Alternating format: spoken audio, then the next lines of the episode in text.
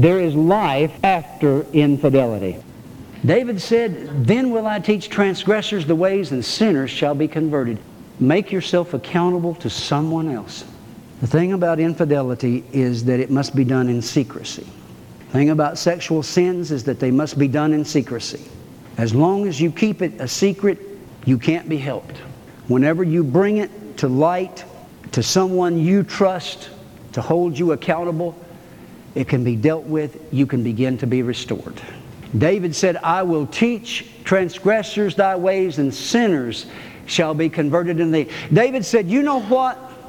As bad as this thing is, as dark as this day is, and I'm going to tell you something from the people that I've counseled when they are in the throes of this, it is dark, dark, dark. They are cut off from the people they love. They are cut off from their families. They are cut off from their friends. They are cut off from their church. There is nothing like it anywhere. You're alive, but you might as well be dead because people treat you like you're dead. The feeling is unbelievable. You feel like you are isolated away from everybody and you have no one to turn to and no one to go to.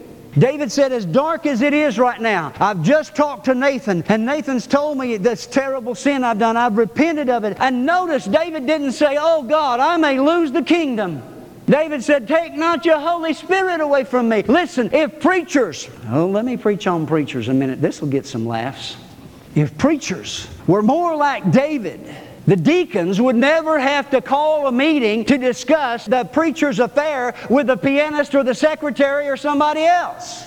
You can say amen. It's true. If the preacher had one ounce of self respect, one ounce of accountability in his body, a feeling of accountability to God, he would take himself out that quick.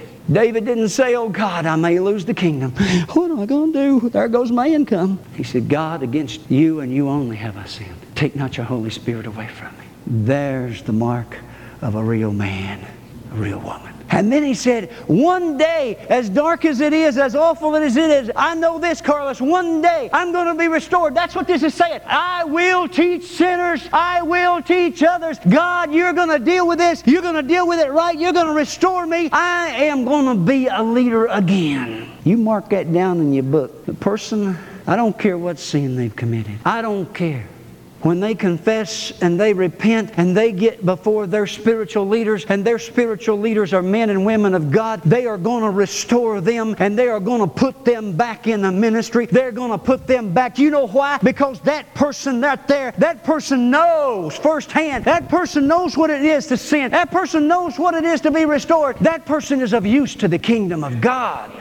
And the devil will say, throw them away, just throw them away. Oh, they're no good. They've blown it. Just, yeah, there. No, no, no, no, no, no, no, no. Listen to me. It was Peter. It was Peter that denied the Lord. And it was Peter that the Lord come to when he came into that upper room. And it was Peter that he spoke to. Well, why? He needed to restore Peter. He needed Peter to know, Peter, one day you're going to minister to people who will go beyond that wall. They'll go beyond that line. They'll do something awful. They will feel just totally, totally worthless. And Peter, in that hour, you remember remember what I've done for you, and you go to them and you tell them, God will forgive you, God will restore you, and you pick them up, Peter. Don't you leave them in that heap. That's what God can do.